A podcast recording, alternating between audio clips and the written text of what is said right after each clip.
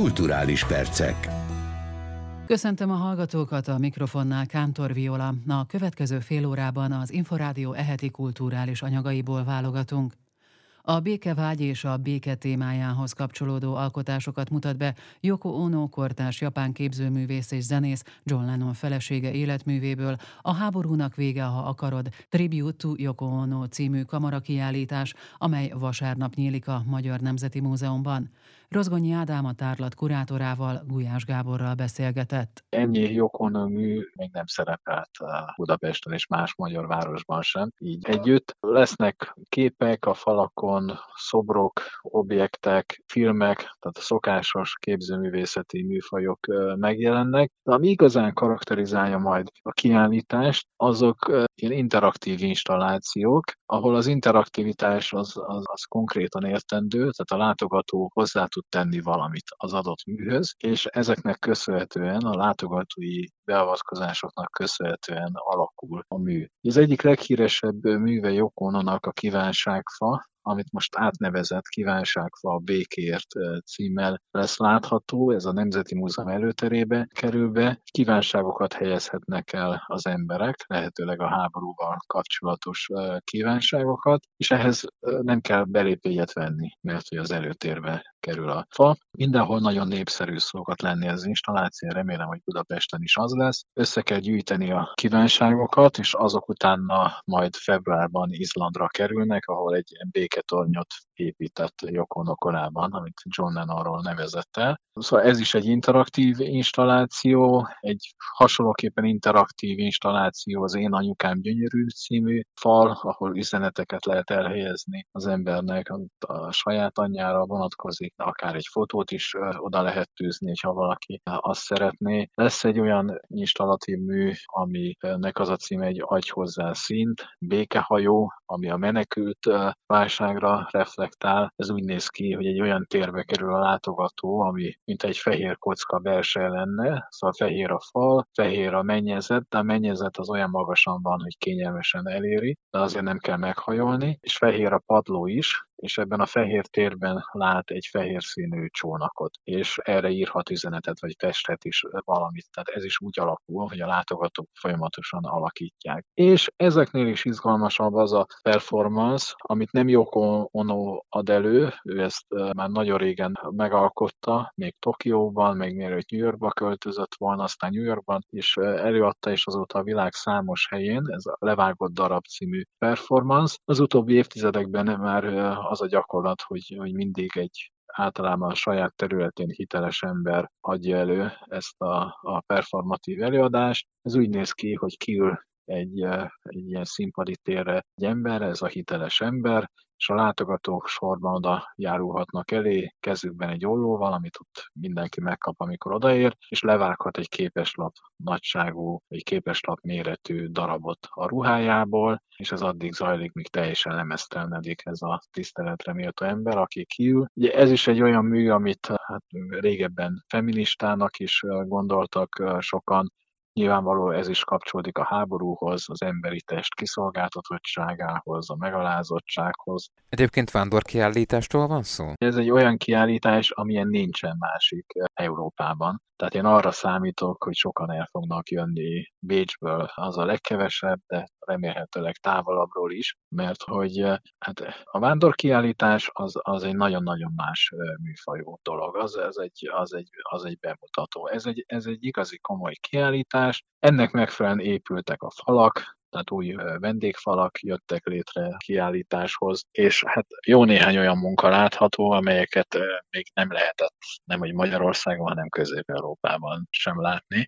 Úgyhogy a politikai érdekességen túl elég sok képzőművészeti élményt is adhat a látogatóknak. Tehát ebben a formában, sőt más formában sem lesz látható magyarán ez a tárlat más országban? Nem, nem, nem, nem. Hát nyilván lehet kezdeményezheti valaki, hogy kerüljön tovább, de ennek a tárlatnak a nyitása az advent első vasárnapján kell, hogy megtörténjen. Ezt így találta ki két ember, Yoko Ono és John Lennon 52 évvel ezelőtt.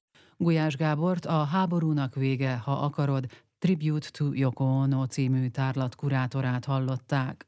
Komoly visszhangot kelt a német sajtóban az újabb és újabb műtárgyak ellen támadó klímaaktivisták tevékenysége hívja fel a figyelmet a Magyar Nemzet kulturális rovat vezetője. Rácz András az Inforádiónak arról számolt be, hogy a műkincs örökségért aggódó hangok mellett vannak, akik a művészet rombolást is művészetnek tekintik. Imre Júlia interjúja. A német sajtóban ugyanazok a viták lezajlanak, mint az összes többi sajtóban. A publicisták, meg az elemzők nagy része úgy gondolja, hogy hát ez egészen hátborzongatóak ezek a támadások. Van egy réteg, amelyik ugye ezt a klímaaktivizmus támogatja, és akkor ezt ilyen pozitív értelemben fogadják, és van egy réteg, akik azt mondják, hogy hát ez a műtárgy rongálás maga is művészetként értelmezhető. Az az izgalmas dolog ebben, hogy ugye csak nem száz éve a művészet szinte bármi bármi lehet, amiről művészek vagy a műítészek azt mondják, hogy ez maga a művészet. Büshamnak a forrás címen kiállításra küldött piszuárja, ez 1917-ben történt, az akkor egészen felháborító és megdöbbentő gesztus volt, de hát azóta ez bevonult a művészet világába, és bármi lehet művészet. Említsünk is meg akkor néhány példát, hogy miként vélekednek a német sajtóban ezekről a múzeumi akciókról ezek valójában egyfajta performanceként értelmezhetők. Így értelmezi például a nakritik.de vasábjain egy Elbira nevű szerző, aki azt mondja, hogy hát természetesen ezek megdöbbentőek és megrázóak ezek a jelenségek, mégis ezek kifinomult és merész művészi alkotások, mármint maguk az akciók, mert hiszen ezeket a tevékenységeket, vagy ezeket a performanceket a műtárgyak nélkül nem is lehet értelmezni.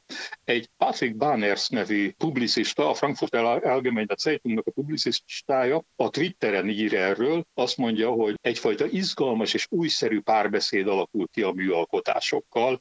Ráadásul ugye azt mondja, hogy ezek a kezdeményezések közhangban vannak azokkal a törekvésekkel, amelyek a múzeumokat interaktívvá, befogadóvá tennék, és egyúttal érzékenyé a sokszínű sokszínűség és a fenntarthatóság iránt. Én azt gondolnám, hogy hát ez nagyon furcsa gondolatok ezek. Elég sok ilyen vélemény van. Én a német sajtóból olvastam, gondolom máshol is. És ezek a vélemények mennyire lehetnek szélsőségesek? Tehát gondolom, hogy a német lakosság jelentős része azért nem így látja ezt a kérdést. Én nekem az a aggasztó érzésem van, vagy az az aggodalmam van, hogy ezek az elemzések, ezek a kritikus világ jelentős része számára ezek maguktól értetődnek. Ugye most kelt el négy éve egy Banszki festmény, amikor leütötték a árverésen a 1,2 millió eurós vételárat, akkor egy daráló ledarálta ezt a festményt. És ugye maga a műkics rongálás bekerült a művészeti tevékenységek közé azt gondolom, hogy ez egy ijesztő perspektíva, és tartok tőle, hogy nem teljesen magányos értelmezések ezek.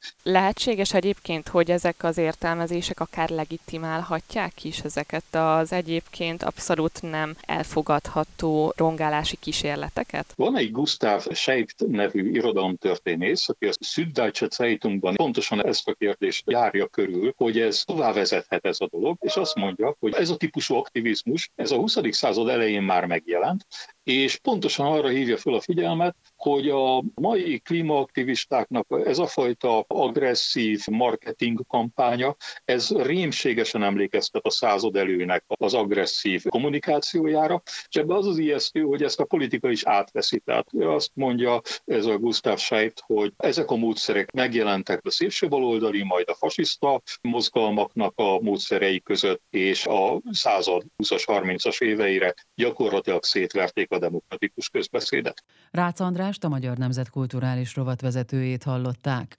Művészettörténeti szenzációra bukkantak a Kalotaszegi Magyar Vistán, számolt be az Inforádiónak a Teleki László Alapítvány igazgatója.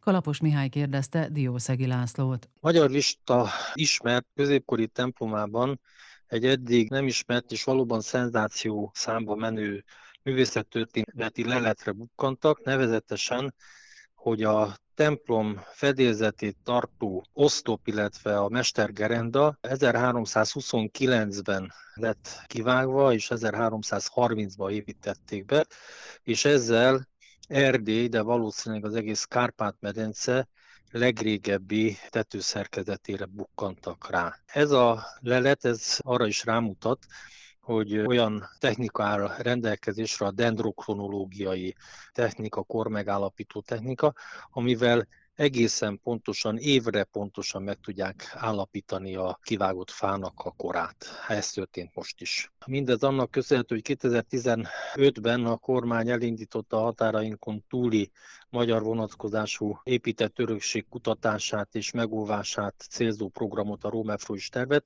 amit a Teleki László Alapítvány valósít meg, és már korábban is foglalkoztunk Magyar Vista templomával, most a falkép feltárás és restaurálás közben a restaurátorok észrevették, hogy ez a bizonyos mestergerenda, ez úgy van összeépítve a falképpel, hogy valószínűleg egyidős kell, hogy legyen, tehát nagyon régi, így jöttek a dendrokronológiai kutatások, és így lett egész pontosan, évre pontosan megállapítva, hogy Erdély legrégebbi faszerkezetéről van szó. A felfedezés a templom rendkívül értékes falképeinek kutatásában is új eredményeket hozhat. Ez mit jelent? Azt jelenti, hogy meg lehet egész pontosan alapítani, hogy mikoriak a falképek. Erre csak közvetett adatok álltak eddig rendelkezésre, de így most, miután egyértelmű, hogy a mesergerenda és a falkép azonos beépítésű, így most már azt lehet mondani, hogy a falképek datálása is évre pontosan megállapítható. Diószegi Lászlót, a Teleki László Alapítvány igazgatóját hallották. Darvas Iván is megnézte egyszer az előadásukat, Hofi Géza is beszélt róluk, de sokáig mégsem tartotta magát humoristának. A többi között erről beszélt az Inforádiónak Dolák Sali Robert, a Lár András kilépésével már Lárpullár Légitársaság néven működő társulat egyik budapesti előadása után. Az előadó művész szerint az abszurd humor egy kifogyhatatlan műfaj, és mint fogalmazott, az általános emberi hülyeség izgatja, közéleti vagy politikai témákkal továbbra sem szeretne foglalkozni. Dolák Sali Robertel Rozgonyi Ádám készített interjút. Kicsit visszakanyarodhatunk a kezdetekhez. Azon gondolkoztam, hogy amikor létrejött ez a társulat, ez a 80-as évek közepe vége, és akkor jöttek a sikerek, ez már a 90-es évek elejére, közepére tehető körülbelül, akkor az irigyek, a társulat irigyei voltak többen, vagy a támogatói? Hú, ezt azért nehéz nekem megválaszolni, mert én irigyeket nem tapasztaltam. Én azt tapasztaltam, hogy a, hogy a társulat körül rengetegen voltak olyanok, akik csodálkoztak, meg örültek, hogy ez egy milyen nagy újdonság, és ennek a forgó szélnek a közepén, mert nyugodtan mondhatom ezt, mert tényleg nagyon forgott körülöttünk a világ, ennek a forgó szélnek a közepén egy picit ilyen szélcsend volt, olyan értelemben, hogy mi tettük a dolgunkat, éreztük, hogy jó, és azt is éreztük, hogy egyre dagad körülöttünk az a réteg, akik, vagy amely, hát hogy is mondjam, drukkol nekünk és szeret bennünket. Úgyhogy ezekről az időszakokról csak is pozitívan tudok visszaemlékezni. Hogy mondjam, én az akkori nagyok, akik a humor, a kabaré szinterén nagyon akkoriban érték fénykorukat, és kitemlítsek Markos György, Nádas György, akár Hoffi, és a többiek, Bonc Gézát, sok mindenkit nem említettem még. Ők mondtak azért egy-két biztató szót, kritikát esetleg az előadásról, vagy, vagy megnézték egyáltalán a Lárpullát, mit is csinál? Voltak olyan humorista kollégák, akik betévettek, a mi előadásainkra, meg, meg színészek, hát például emlékszem rá, Darvas Iván például egyszer ott ült, hát az elképesztő volt, és mindig, hogyha valaki látott, vagy hallott arról, hogy, hogy itt van egy nagy színész, akkor dörzsöltük a kezünket, hogy húha, akkor most nagyon jónak kell lenni. Én úgy tudom, hogy nem akarok hülyeséget beszélni, de valaki, mintha mondta volna annak idején, hogy például Hofi egy mellékmondatában említett bennünket valamilyen formában, formában, vagy valamelyik figuránkat, vagy, vagy, vagy bennünket, ezt nem tudom, de nagyon hamar hát kialakult az a normális viszonylat, hogy tudomásul vették, hogy vagyunk, és a humoristák közül is sokan voltak, akikkel aztán nagyon jó kapcsolat alakult ki, mert mi nem nagyon ismert, én nem ismertem humoristákat, én nem akartam humorista lenni egy. Nem, sokáig azt éreztem, hogy én nem is vagyok az. És ebbe a világba csak ilyen formán csöppentem bele, de annyira sajátosan elszigetelődtünk, mi annyira saját dolgunkat csináltuk, hogy nem is nagyon találkozgattunk velük, csak néha. A hatást, a sikert hogyan élte meg a társulat? Hát el voltunk képedve, a helyzet az, hogy el voltunk képedve, hogy erre a fajta őrületre ekkora érdeklődés van. Azt éreztük, hogy újdonság amit csinálunk, hiszen rengeteg olyan apró felfedezés volt ennek a társulatnak a berkein belül, amely hát picit előzmény nélküli volt. Tehát mondjuk ki azért itt sok olyan dolog történt, és egyre bátrabbak lettünk, egyre jobban jöttünk bele abba, hogy kísérletezzünk, és ha valami nem jött be, nem baj, akkor valami más csinálunk, de aztán elszabadult a pokol, és rengeteg minden történt. Figurák kerültek elő, műfajok kerültek elő, például most a vetítésre gondolok, hogy az egy teljesen sajátos dolog volt, és nagyon sok minden, tehát a figurák is nagyon újdonságnak hatottak, és a közönség nagyon szerette ezeket. Úgyhogy nekünk az volt az érzésünk, hogy egyre jobban belelovalhatjuk magunkat ebbe a szerepbe, hogy mi tulajdonképpen egy humoros társulat vagyunk, és egyre bátrabbak lehetünk. Közönség megtalálta a figurákban, a karakterekben saját magát? Ez lehet a siker egyik kulcsa? Abszolút, abszolút. Tehát szoktuk is mondani, hogy ez egyértelműen magyar abszurd, mert szokták mondani, hogy ez angol humor. Hát nem angol humor, mert angol humor a Benny Hill is, és a Monty Python is. Ez abszurd humor.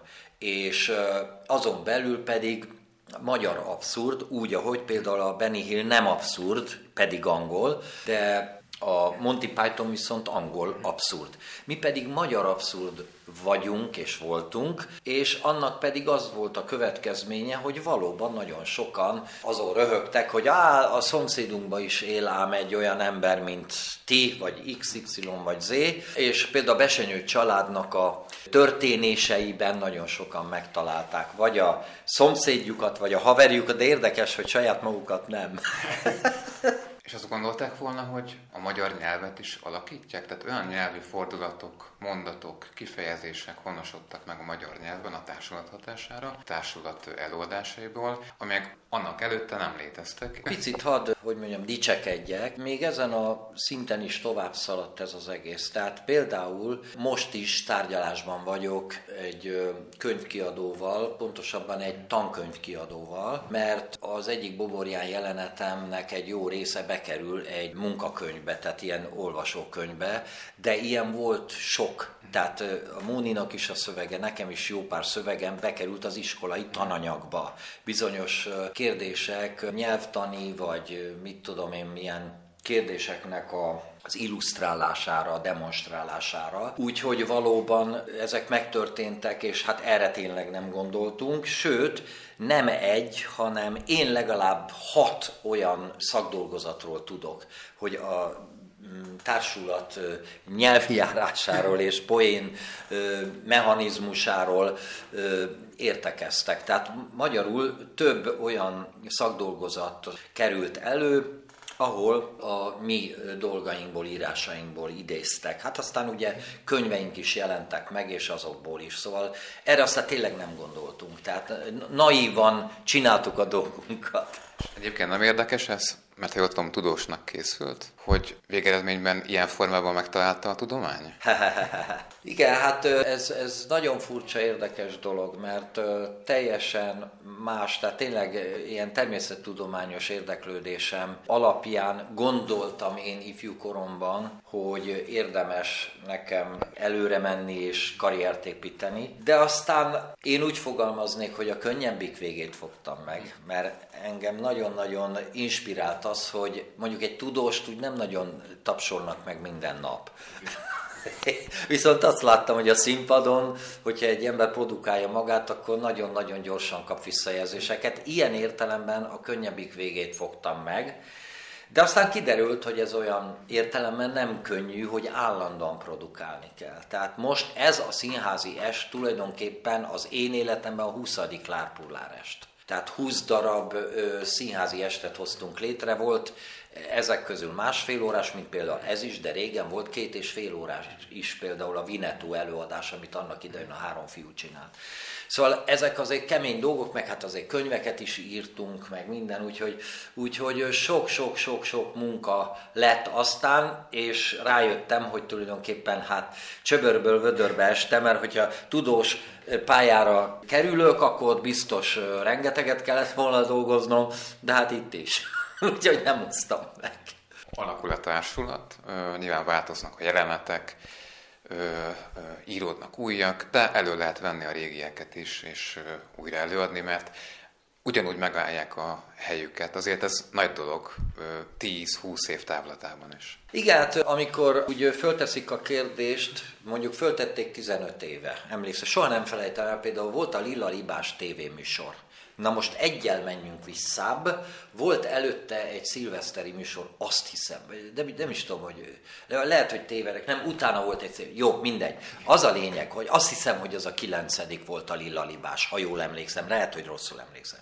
De az előtte való műsor, ami volt, azzal kapcsolatosan oda kiabáltak nekünk, hogy na, ennél már biztosan nem tud a társulat jobbat, és és hogy meddig lehet ezt még csinálni. Mondták ezt 25 éve, vagy nem tudom hány éve, hiszen 30 nem tudom hány éves a társat, 34 vagy nem tudom. És akkor mondtuk, hogy hát igyekszünk, és akkor volt utána a lila libás, ami aztán tényleg mindent ledöntött, és hát azóta is azt vesszük észre, hogy egyszerűen ez egy kifogyhatatlan műfaj. Tehát itt az a mázli, én nagyon örülök neki, hogy semmilyen úgymond közéleti vagy politikai dolgot nem csináltunk soha, de ebben nem volt egy ilyen dac. Abszolút nem nézem például én le azt, aki közéleti vagy nem tudom, politikai témákkal foglalkozik, hiszen teljesen ostoba lennék, ha így gondolnám, mert mindennek megvan a hely, és mindent lehet magas színvonalon csinálni, és csinálják is, hála Istennek, hogy nem nekem kell csinálni, mert engem nem izgat ez. Engem az általános emberi hülyeség izgat, általános szituációk, tipikus szituációk, amelyeket persze mi próbálunk ezekből a hülye figurákból összeállítani. A tagváltás az hogyan zajlott le? Most azért láthattuk az Angélát új tagként, kapott is teret az előadásban, bebizonyíthatta, hogy ide és tud újat hozni társulat életében, de ő most hogy éli meg, és a társulat régebbi tagjai mindezt hogy élik meg, hogy történt egy váltás Lárondás kilépésével, és igen. akkor... Ez egy komoly, komoly kérdés, mert el tudnám mondani, és gyorsan el is mondom, hogy mindig volt egy ember, aki megmentette a társulatot. Szóval akkor, amikor annak idején Galla Miklós kilépett, akkor ö, megtaláltuk Pető Zsoltot, aztán, amikor Nati távozott, akkor én bekönyörögtem a társulatba Szászimónit, aki azt mondta, hogy hallani se akar róla. De hát mekkora ötlet volt, ugye, mert hát például az, az Besenyő családot ő találta ki, és ő írta. Tehát lehet mondani mondjuk az elsőket nem, de hát mondjuk ha száz jelenetet írt, akkor ha az első ötöt nem ő írta, akkor lehet mondani, hogy ő írta az összeset. Tehát ő megmentette a társulatot, és most is volt egy olyan valaki, ez egy nagyon speciális műfaj, ez egy nagyon speciális dolog, amit csinálunk. És éppen ezért nem jöhet be akárki, egyszerűen nem jöhet be, mert ez egy ö, ugyan, ez egy olyan stílus világ, amiben vagy bele tud passzolni, és abszolút érzi, vagy nem. De ez nem azt jelenti, hogy ez bármilyen szempontból magasabb rendű, mint bármi más, hanem más. Egyszerűen csak a mássága, a stílusnak, a, hogy mondjam, egyfajtasága. És ebbe az egyfajtaságba került be a Stefanovics Angéla, aki hihetetlen stílusérzékkel, és fantasztikus, hogy mondjam, mint egy, mint egy puzzle darab, hiányzó puzzle darab került be a társulatba, úgyhogy megint mázlink van, mert megint egységes a társulat, és egy, szóval az első pillanattól kezdve nem is kellett különösebben átbeszélni a dolgokat, nem igaz, mert rengeteget beszélgettünk. De, hogy mondjam, amit az Angelika Happatron művelt a, a YouTube-on, én on, onnan láttam, és én sírva röhögtem, leestem a székről. És azt mondtam, hogy Jézusom, hogy létezik ilyen Magyarországon? Na, és akkor nyilvánvaló volt, hogy ő, ő lesz az, akit behívtam, és most ő mentette meg a társat, mindig volt valaki. Dolák Sali Robert humoristát, írót, zeneszerzőt, a Lárpullárt társulat alapító tagját hallották. Az elmúlt csak nem fél órában az Inforádió eheti kulturális anyagaiból hallottak válogatást. A felelős szerkesztő Király István Dániel, a kulturális rovatvezetője Kocsonya Zoltán, valamint a szerkesztő Rozgonyi Ádám nevében is búcsúzik a műsorvezető Kántor Viola. A kulturális perceket hallották.